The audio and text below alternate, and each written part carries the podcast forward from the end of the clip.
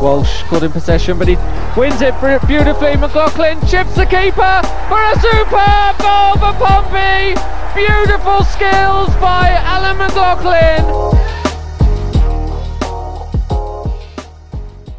This is the official Pompey podcast. Earlier this year, Pompey fans were devastated to hear the news that Alan McLoughlin had passed away following a brave battle against cancer. He was remembered for being part of the 1992 side that came a whisker away from reaching the FA Cup final, but he had previously enjoyed significant success at Swindon Town and also scored a vital goal to secure World Cup qualification for the Republic of Ireland in 1994, meaning his legendary status stretched far beyond Fratton Park. Following his seven year Pompey playing career, Macca's association with the club continued, first from the press box and then from the dugout. We spoke to three people who knew him best to find out more about Macca the player, Macca the pundit, Macca the coach, and Macca the man. Alan McLoughlin scored 68 goals in 361 appearances for Pompey, including some strikes of real quality. Whilst Blues supporters were enjoying them from the stands, Alan Knight was watching them from in between the sticks, down the other end of the pitch. As a player, I think we all know what a good player he was. He had the ability to open a game up. He, could pinpoint a pass. We talk about that now with what's going on now. I mean, he'd, he'd walk into any Premiership club now quite easily. Uh, could have probably even back then, to be honest. Obviously, Macca had the difficulty of coming from Southampton. Uh, he had to overcome that, that, that side of it with obviously the supporters. But uh, he did that with nonchalance, really. He uh, come out uh, and it, it, his ability, I think, shone through, and that's what I think obviously definitely won the supporters over, and and, and, and what they saw in him in his time here.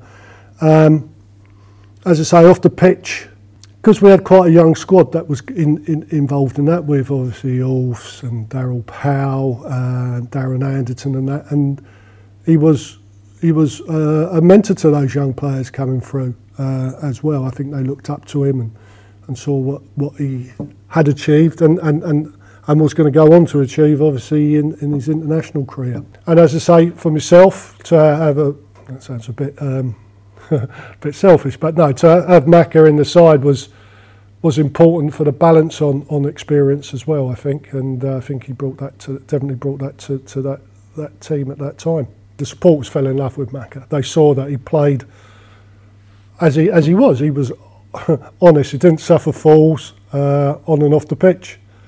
Uh, but he had a great personality, both on and off the pitch. I'm going to say that a few times. Um, and I think that's what got him the respect that he had and that he, he thoroughly deserved as well. And Powell coming in at the back. Oh, and he dropped it, the goalkeeper. And that's an absolute gift.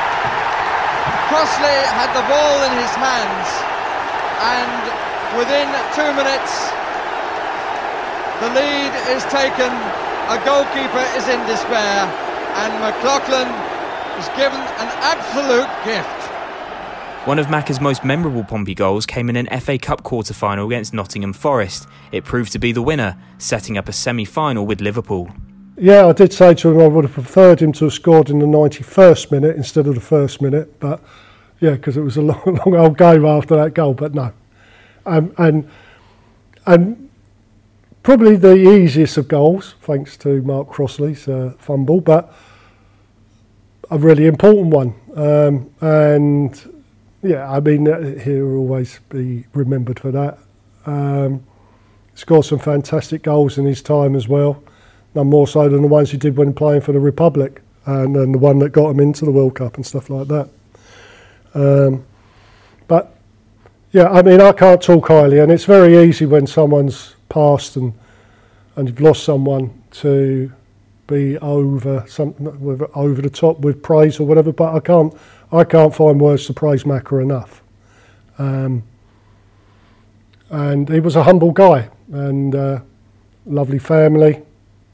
Feel for them, uh, uh, obviously. Um, but there's another little story about Macca for me. They were he was with the Republic out in America uh, in the World Cup. I was out there on holiday with a mate, um, and they were playing in Orlando. We were in Disney World, And I managed to get hold of Macca wherever they were training out there and said, could you put a couple of tickets on? And they weren't actually for me. I was on holiday. I wasn't going to go and watch football. I was going to watch it by the pool on the telly. But he sorted out two fantastic tickets for my mate Paul, and that, that, that shows you Macca would always help out whenever possible to me. If I go back to the semi final and the semi final replay, he always uh, beat him up, beat himself up. It's not the right word because everyone, all, all that group that played in those two games, I'm always, I always get stick that I had a chocolate wrist and should have put the free kick round the post. And then there's Alls for being lazy and shouldn't have give the free kick away. Guy Whittingham losing the ball up the top and all this. And everyone sort of like jokingly sort of give each other stick about that first game. And then in the second game, it was Macca hitting the bar. Um, we jokingly always sort of said, well, if Macca had done that, we'd have gone through. It's just a normal bit of banter you have. To, but he took that quite personally, and it, and it wasn't because of what we were saying, because he, I think he beat himself up, and that played on him a little bit, bless him. But everyone had, had a word. Obviously, the manager, Jim Smith, predominantly at that time would be the one. I'm going back to the, the team that obviously had the semi final and the playoffs. So I'll, I'll, I'll, focus on that more. But obviously, Jim would have his say as long as, along with Graham Paddon, Neil Sillett at the time. But then Macca would obviously interject with obviously his own thoughts and, and, and, and his views on, on how he thought things would be going. Um, but also we had some, we did have some funny moments in between all those sort of things. I mean, I always remember Macca. There, there was a song out at the time by Steps, Tragedy, which was a cover of the Bee Gees song. And there was a dance routine that Steps used to do where they used to get their hands at the side. And if people could remember, now and again on pitches, definitely in training, but sometime on the pitch, would do the, the hands by the side just to emulate that something had gone wrong and it was a tragedy going on somewhere along the line. So, uh, as I say, so there was those little things, but I don't want that to take away from the fact that he was a focused, thoroughly professional footballer, and that's what he was.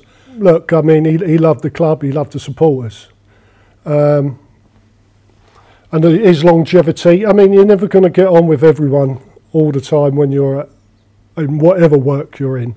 And even when, um, diplomatic in how I put this, even when something had maybe upset him or someone in particular had upset him, he was big enough and man enough to, to put that to the side, to still come along, do the commentary.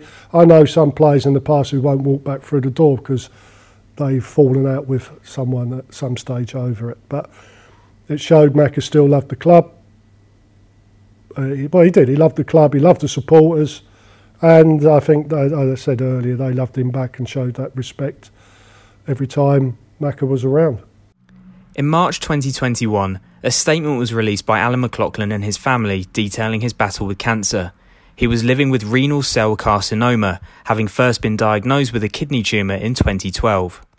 Yeah, I, I, mean, I've seen the stuff on, on, on, on the social media from other players, lads that he played with in, in the Republic, and he, he kept returning WhatsApp messages or, or, or, or whatever text messages because uh, guys were obviously and, and people were obviously uh, concerned about Mac and and he would always reply and I had that with him I mean I will always remember the, the last conversation I had with him uh, I will keep that private because um, yeah, I'll, I'll, just keep that to myself. But that that was tough, and uh, but he was, yeah, you're right. He, he, he, all he went through in those ten years. Anyone that has to go through, well, whether it's yeah, anyone has to go through through through battles with cancer and, and the like. It's it's it's it's horrible, and he it it done it for ten years, and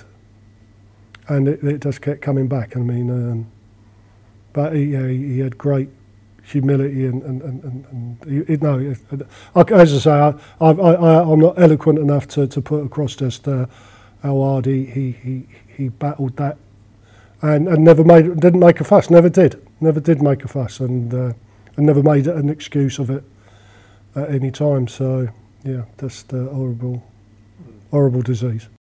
Alan left Pompey in 1999 to join Wigan, later having brief spells at Rochdale and Forest Green, but he was back at Fratton Park just a few years after his playing career ended, not on the pitch, but on the airwaves.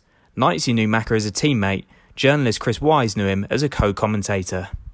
We kind of first met in about 2006, I think. Um, the radio station brought brought Alan in. Um, initially, when he came in, he was working alongside Sam Matterface for the first season that, that Macca was at the Quay. And then Sam departed uh, for for bigger things, and I I took Sam's Sam's role on. So therefore, I started working with with Macca very closely.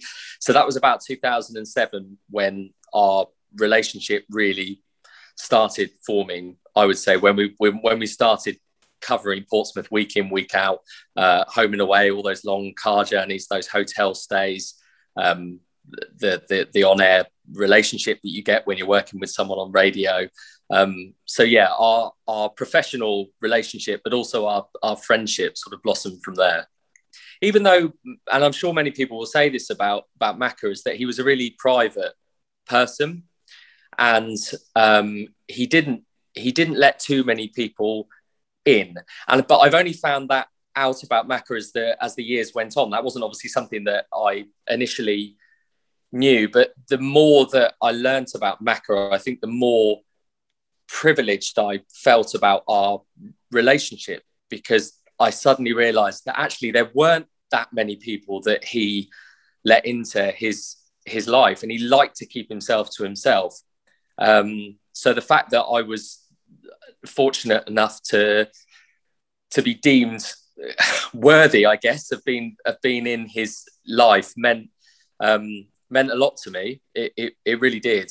Um, we we we very quickly became friends. I mean, he he is such an easy person to to get on with. He he really is. He's got a terrific sense of humour and um, a wonderful personality. And he's so he was so kind and he was so generous and he was so selfless that for someone that wanted to to be friends with him, he was a he was a very very easy person to want to be mates with. Um, the difficulty was was him wanting to be mates with you, really. More than 500 appearances across an illustrious career put him in pretty good stead to be able to provide an insight into games. That was something that was very obvious as well when when Macca kind of started dipping his toe in the in the broadcasting world. Um, what became very clear very quickly was that he was extremely analytical and it takes a certain something and a certain someone to be able to pick up a, a microphone and talk and try to explain something as it's happening. But he he had this ability and obviously he did because he, he played the game to an extremely high standard. But that doesn't necessarily mean that you then have the ability to communicate that um, in the broadcast world but but he did because he he could read a game and he could instantly offer up.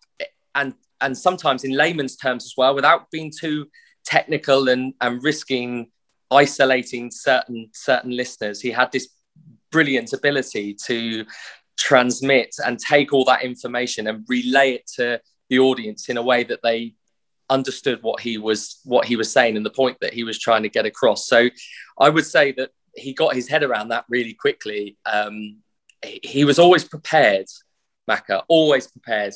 Um, he'd, he'd come to games with his, uh, and I'll, I'll, I'll never, I'll never forget it because he always came with the, with the same notebook and the same pen and he was he was really really organized and ready for every game and he had little bits and pieces and, and stats written down on all the teams and he really he really made an effort he really did make an effort, and it and it sort of sums him up really as mm. as a person because he he had attention to detail, and if he was going to do something, he was going to do it properly, and he took that attitude into broadcasting in exactly the same way he did as a player. He just wanted to to be as good as he possibly could at it. He, he'd, he'd have ongoing jokes as well. So because we covered the club for years and years, you'd see the same sort of opposition players cropping up and um, he'd have the he, uh, for example i mean this is this is ridiculous this is an absolutely ridiculous uh, example but this is him all over. This there was a re- there was a regular period obviously where portsmouth were playing against um, chelsea. And you might remember chelsea had a player playing for them at the time called solomon kalou. Yeah and i cannot tell you the number of times where portsmouth played chelsea and i could see him in his seat just itching for the first mistake that kalou made be it a, a misplaced pass or a shot that went wide or the ball getting away from him. He wanted to say every single time, and he must have made this joke about 10 times, he hadn't got a clue.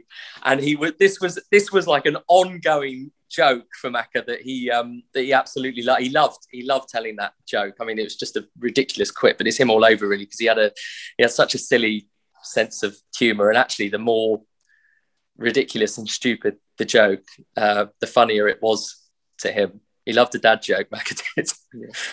But the one thing that I, I guess I'd say about him was that with with Alan, what you saw was was what you got. And when we would be going to games, be it at Fratton Park, where we'd be walking through the concourse to get up to the press area, or on away games where quite often we bump into Portsmouth fans out and about, you know, ahead of ahead of a match and obviously he's a very recognisable figure. So uh, he would constantly have Portsmouth fans coming up to him. But he was always respectful, always took time to speak to people, to listen, to ask their opinions about what they thought about the game. And it didn't matter to Macca whether he was speaking to the person on the street or the chairman of a football club. He spoke to everybody and treated everybody in exactly the same way. And providing that he got that back from you, then you had his respect. I mean, I loved it. I absolutely loved working with him at, at the Quay. And um, obviously, in the last few months in particular, I've reflected on that a lot. But it isn't really until it's all it, it's all over and you finish that little period of our of our lives that I realized how much I loved it and how much I reflect on that as being a wonderful part of my life. And off the back of it, amongst many things that I was fortunate enough to to get from that experience, was a, a friendship with Macca, a friendship that went beyond a working relationship. Um, we we became very very good friends from that, and all off the back of being flung together to speak on air about football. It's not a bad ball. Oh, challenge didn't need to be made there, I think. And Chaplin, oh, what an audacious effort! Conor Chaplin Conor Chaplin was part of the Pompey Academy conveyor belt that also included the likes of Jack Whatmough, Ben Close, Adam Webster, Dan Butler, and many more. I was a kid then. I was I was a young young kid, sort of trying to trying to make my way in the game, and he was someone that you look at. And before he had before he he had the the first lot of cancer, he um he would sort of do things in training and shooting drills that sort of the lads would be in awe of. Um, he'd do like a demo. So if we're doing a shooting drill, um, he'd just do a quick demo, maybe one shot, and he'd put one in the top bin.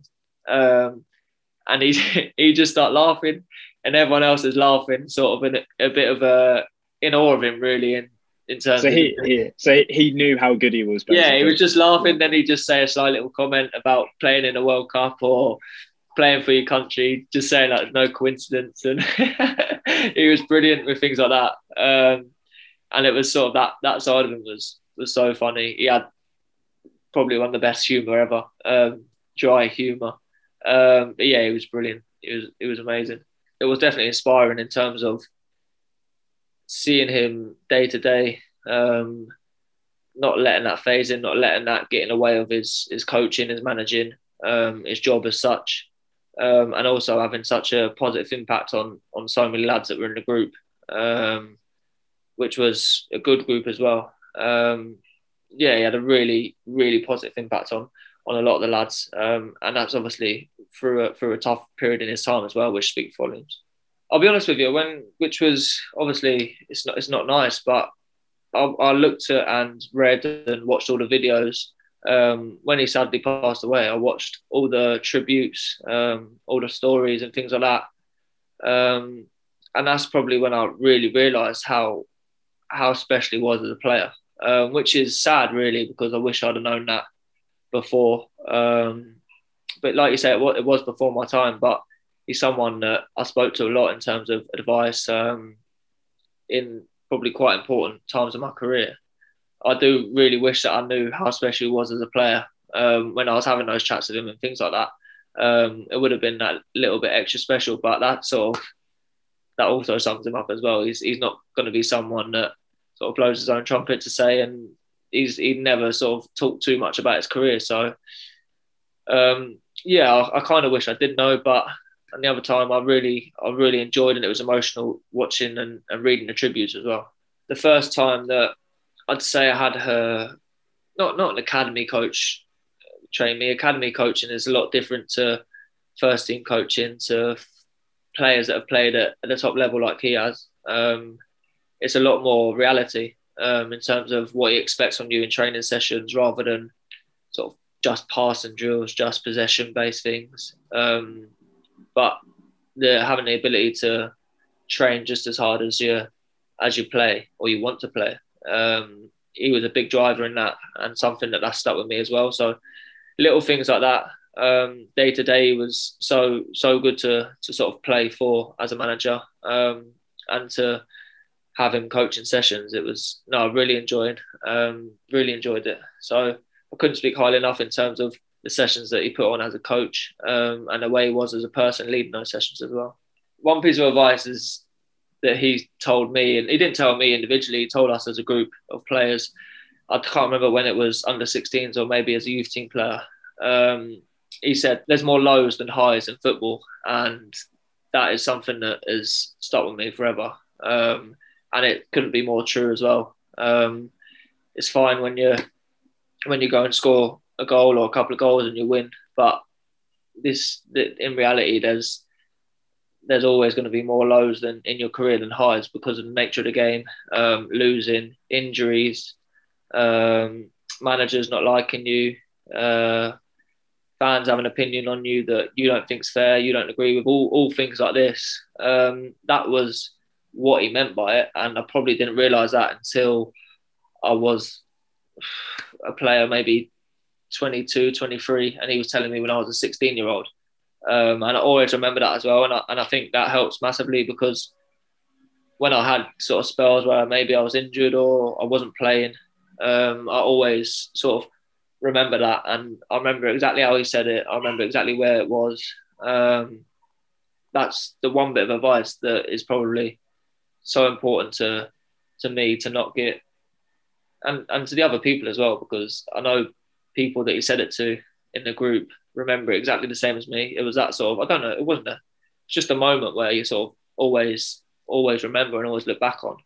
Um, so whenever I have sort of times in my career where it's not going too well or or things aren't great, then always remember that, and it sort of it lets me not not get too down. Um, just remember that that's that's the way the game is sometimes, um, and you'll have another high around the corner. But what about the no nonsense side to Macca that others have spoken about? I didn't, but I didn't. Luckily, um, I think he had a soft spot for me, um, but I know plenty of people that did, um, and I'd seen it plenty of times as well. Um, there's a, I think we played in maybe a 23s, 23s game possibly. Um, it was at Gosport away, and I was I was a really young lad. I think I was maybe first year first year scholarship, um, first year apprentice playing for the 23s. Um, I was a sub. I came on, um, and I remember after the game, I went out to warm up, uh, to warm up to run after the game because I didn't play loads of minutes, um, and I could hear him from from the pitch outside. It was yeah, it was uh, it was brutal and the lads sort of when we got on the bus, everyone's got the reds down and a bit scared. But that's it. He had a great aura about himself, and there was definitely a no nonsense side to him that everyone respected as well. Ahead of the 2018 19 season, Conor left Pompey to join Coventry City on loan. By that point, Macca was managing Swindon Town's academy. When I decided that I needed to leave Pompey for sort of my career and things like this, he was someone that, he, without even asking him, I think he knew that knew the stage I was at in my career. He knew what I was like as a lad as well. Um, just wanting to play football and prove myself. Um, he actually sort of rung me and, and texted me um, before I'd even reach out for advice, which is sort of amazing for someone like him to do that for, for obviously a young player at the time. Obviously, maybe send me through under 16 um, youth team. So it feels like, I don't know, maybe he felt like he had a, he had a duty to do that. He had a responsibility to do that. But re- in reality, he didn't at all. He was just trying to help. Um, that was in his nature. Um, and they were crucial for me actually when he sort of first reached out to to sort of see how I was about about it, to see how it was going, um, how I was trying to go about things, because it does get a little bit political at times with football clubs in in terms of moving. Um, the club didn't want to didn't want to sell me at the time. Um, it was purely just for, from myself, um, and he was amazing, like really good. He sort of told me about things he'd experienced, um, told me about doing things the right way, um, and probably without that um, well, without that advice, without that mentorship, I don't think that I, I would have gone about it the right way. I don't think I don't know how how that would have worked. So yeah, he was he was massive for me in that that point mainly. Um, and then again, whenever I sort of left, when I did leave Pompey, um, he'd almost sort of text me majority of the times I scored um, or scored a winner or anything like this. He'd, he'd always text me and he'd always mention about sort of making the right decision and, and things like that, and obviously just sort of making me feel feel good. Um, and yeah, that was just that's kind of what he was like, and um, no, it, make, it makes me it does make me smile talking about it because he was such a such a pivotal part in that moment of my, of my career. Just a couple of days after Macca's sad passing, Conor, now a championship player with Barnsley, scored against Norwich City. He lifted up his shirt to reveal three words Thank you, Macca a couple of weeks before before Macca passed. Um, I'd sent him a text. I saw I was the same as everyone else. I saw um, I saw his statement on on Twitter, um, and I read that, and it knocked me back a bit. I'm not, I'm, i was very surprised. I didn't realise that things were like that for himself. Um, I knew he'd, he'd been struggling for a little bit in terms of health wise. Um, I didn't realise quite how severe it was. Um, so I didn't want to sort of read that and, and text him straight away. I, read that and I sort of waited a couple of weeks. Um, so I knew he was probably going to be getting a lot of messages. So I didn't know whether he was going to reply. I didn't sort of know what what the situation was with him. But I did just I just knew I wanted to reach out to him and sort of offer my support and say that I was obviously thinking of him just as much as as everyone else was. Um, and then he just he obviously sent back a reply as well and he just said in his reply about me scoring um, to make him feel a bit better. So yeah, he's that was really special to me, uh, really special, and it was one of them that I don't know whether sometimes stars just align. I knew I was going to score before the game. Um, I knew for a fact, and that was something that was on my mind.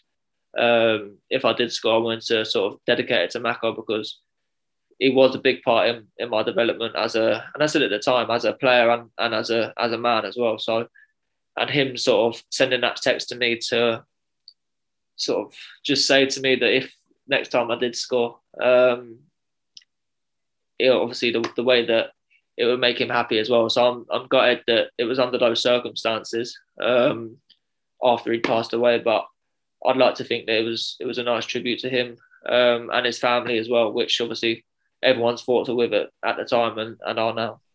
Right, ladies and gentlemen, boys and girls, this afternoon to welcome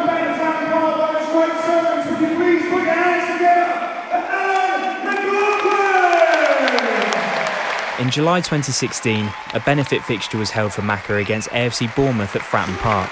It was a chance for Pompey fans to show their appreciation for a club legend. Ahead of the game, he made his way up the Fratton End steps and watched the match with the supporters who saw him as a hero.